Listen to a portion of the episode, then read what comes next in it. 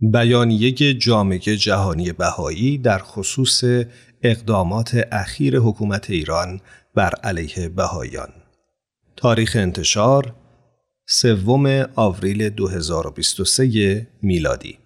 ستم در زندگی و آزار و اذیت در مرگ. بهایان از دفن آبرومندانه در قبرستان خود من شدند.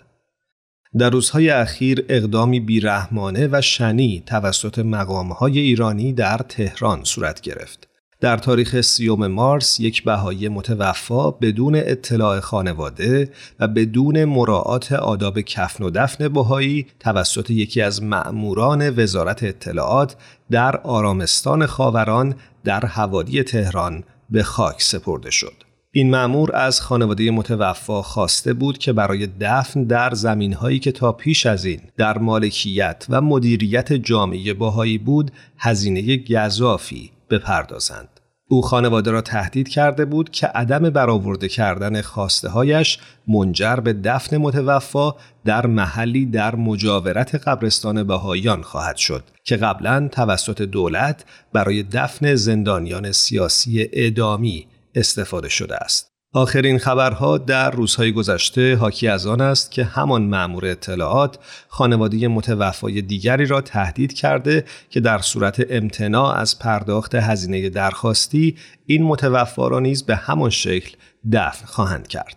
سیمین فهندج نماینده جامعه جهانی باهایی BIC در سازمان ملل گفت مگر پیکر بیجان چه تهدیدی برای حکومت ایران است که توجیهگر این ظلم بر بهایان باشد که حتی بعد از آزار و سرکوب بیوقفه که در زندگی به آنها تحمیل می شود پس از مرگشان نیز این بیرحمی و بیعدالتی ادامه دارد. آرامستان قبلی بهایان تهران محوطه زیبا به مساحت حدود 80 هزار متر مربع که قبل از انقلاب اسلامی سال 1979 ساخته شده بود در سال 1980 میلادی مصادره شد. بعد از آن معاون شهرداری تهران قطع زمین کوچکتر و بایری را در مجاورت محل گور دست جمعی خاوران در اختیار جامعه باهایی گذاشت. اکنون از باهایان برای دفن مردگان خود در آرامستانی که متعلق به خودشان است هزینه های گذافی درخواست می شود و آنان از حق تدفین بر اساس آداب باهایی محروم می شوند. کارکنان آرامستان بهایی دستگیر و حتی اعضای خانواده داغدار نیز به دستگیری و زندان تهدید شدند. شمار بسیاری از آرامستانهای باهایی در سراسر ایران طی چهل سال گذشته مصادره یا حدک حرمت شدند. خانم فهندج افسود باهایان بیش از چهار دهه است که با مشکلات کفن و دفن مواجه بودند اما اکنون این اقدام بر غم و اندوه باهایانی که اعضای خانوادهشان بدون آداب و رسوم دفن می شوند افسوده و هم خانواده هایی را که عزیزانشان از قبل در آن قطع زمین دفن شده اند آزرده می سازد. این شرایط بسیار بیرحمانه است. دو سال پیش به عنوان بخشی از کارزار سیستماتیک 43 ساله برای آزار و اذیت بهاییان مقامات ایران از استفاده بهاییان از قسمتی از قبرستان خاوران که متعلق به خود آنها بود ممانعت کرده و از بهاییان خواستند از زمین مجاوری استفاده کنند که قبلا به عنوان گور دست جمعی استفاده شده بود. بهایان به احترام کشته شدگان و خانواده های داغ آنها از این کار خودداری کردند.